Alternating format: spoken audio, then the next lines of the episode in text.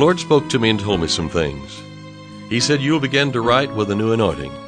And through the music and through the singing as you minister forth, my anointing will flow out from you. Those who believe that and receive that anointing will be healed in their body, financial need will be met, harmony will come to the home. The yoke of bondage will be broken because it's the anointing that breaks the yoke. I'm David Ingles, and this is the Hour of Anointing.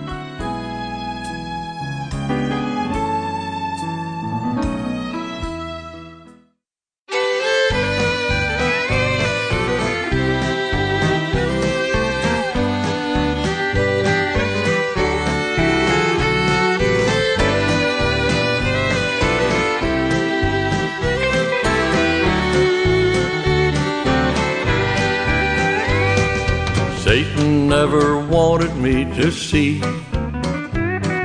the total of the cross at Calvary. That Jesus Christ, my hero, reduced him to a zero, rose up from the grave victoriously. Sin has no dominion over me. I am free. I am free. Jesus broke the chains fettered me. I am free, I am free. When I called for Jesus to come in, there I was, a new creation being.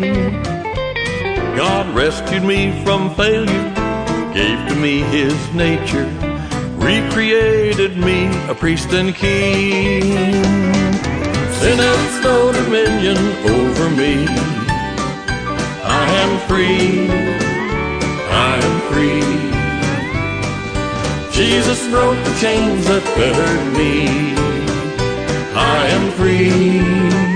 I am free.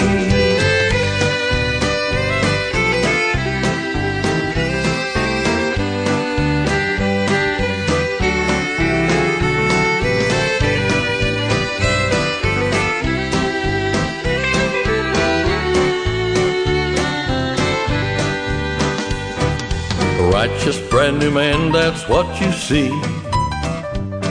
Sin consciousness is fading rapidly. By meditating day and night, I began to see the light that I'm the righteousness of God in Christ. And sin has no dominion over me. I am free. I am free. That fettered me. I am free. I am free. Sin has no dominion over me. I am free. I am free. Jesus broke the chains that fettered me.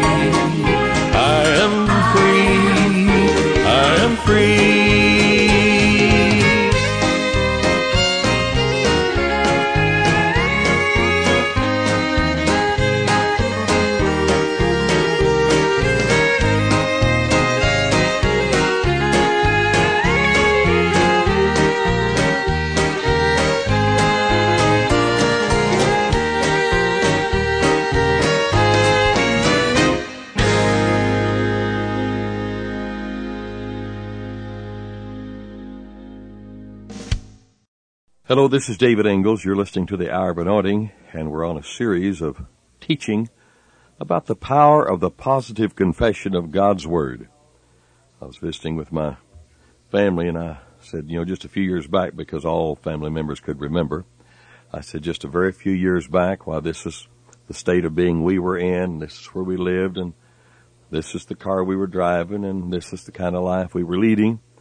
And I said, you know, we decided to become unhungered for God's Word, to have an appetite for God's Word and begin to get in His Word and begin to learn that what we confess, we possess. Whether it's, we're confessing bad stuff, that's why that we're possessing it because we've been confessing it.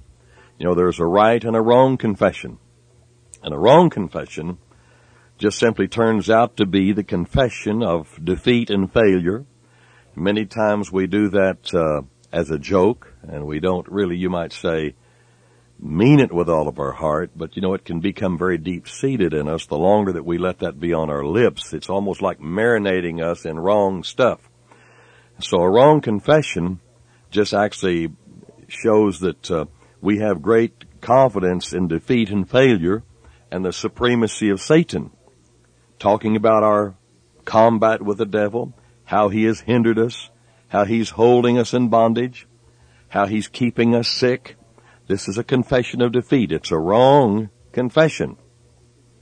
The Bible tells us give no place to the devil. Don't give any breath. Don't even use up any breath on the devil. It glorifies the adversary. It's an unconscious declaration that uh, our Father God is a failure and that Satan is uh, supreme in his actions.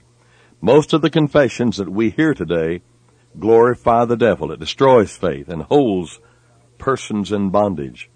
Wherever you are today, uh, whatever status we are today, is a direct result of what we said in our yesterdays. You say, oh my, what can I do? We can start now making a good confession. And sometimes uh, making a good confession just means getting our conversation right, getting our conversation headed in a positive direction on the Lord, the Bible, what Jesus has done for us in us and is doing through us right now, what God's Holy Spirit gives us ability to do. You know, as we, and we use the word confession, I think when we come to wrong confession, we can almost include in there the word complain. I think we get um, negative uh, conversations going, complaints going. The confession or complaint, we might say, of Satan's ability to hinder or bragging on him keeping us from success, this gives Satan dominion over us and begins to fill us with fear and weakness and wonderment. But if we boldly confess our Father's care and protection over ourselves, our family members, we declare that He is in us, the Holy Spirit of God, He's greater than any force around us, then we begin to rise above any satanic influence. Every time you confess your doubts, you confess your fears and confess your weakness and your disease. You're openly confessing that the Word of God is not true. You don't mean to do that, but that the Word of God's not true, that God has failed to make it good. He declares that with His stripes you were healed, and surely He hath borne our sicknesses and carried our diseases. Oh, thank God He's carried my diseases. When I read that uh, from God's Word, I just love to I love to put it in first person. Surely he hath borne my sicknesses and carried my diseases. Instead of confessing that he has borne my disease and put them away in the negative sense, I confess that I still have them and then I take the testimony of my senses instead of the testimony of God's word. This is the path to failure. As long as I hold fast to this confession of weakness, that I'm weak, I'm sick, I'm in pain, I will still have them. And you know, this may be a, a search that goes on for years for somebody to pray the prayer of faith so that somebody who has been reading their Bible, somebody who has been making the right confession can pray for me and lift me up. Well, you know, uh, this will be of no avail in the overall uh, run of things because my unbelief is going to destroy the effect of that person's faith and prayer of faith. You see, that's possible to do.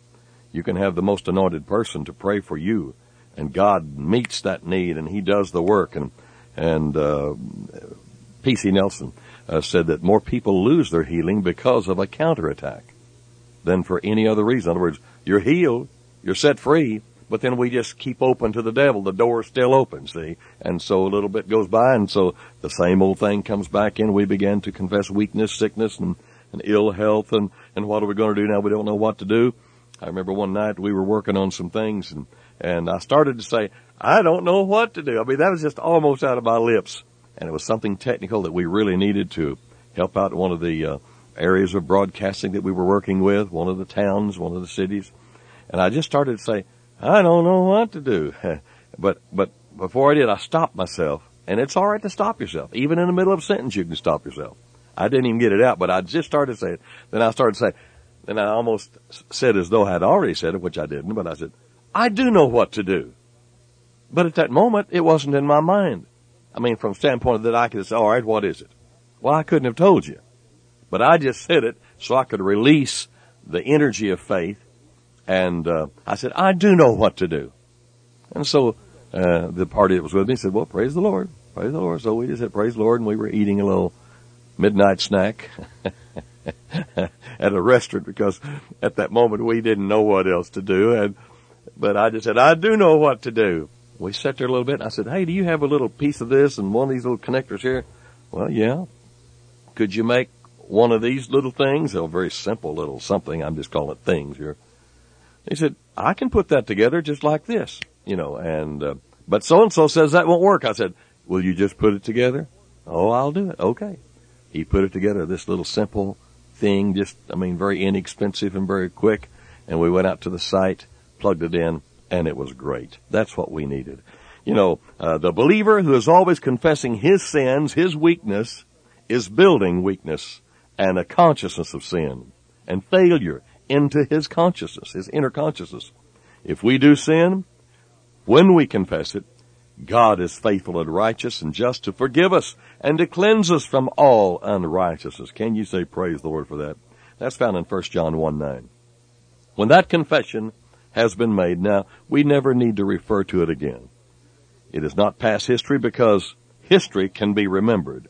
This is though it had never been. That's the way it is with God when we confess it. If you confess anything, confess that you stand complete in Him that what God has said in regard to your mistakes and blunders is absolutely true. He's forgotten them. We should never confess our sins to people. We may have to ask forgiveness of them, then we are to forget it. Never tell anyone about your weakness or about your past blunders and failures. They'll not forget them and sometime will remind you of them. If you tell it to anyone, tell it to Jesus and then forget it. Dare to make your confession. You confess that God is the Lord of your life, that He is the Lord over disease, sickness, and Satan.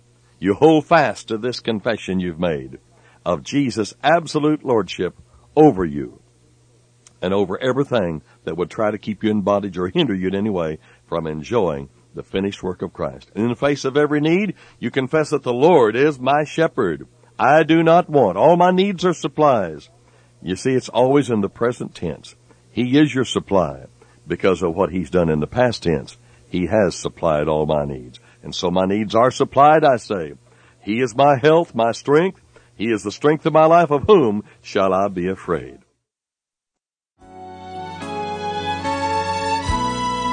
You've been listening to The Hour of Anointing. To order David Ingles products, including music CDs and downloads, soundtracks, and songbooks, call us toll free at 1 877 34 Radio or visit us online at diministries.org.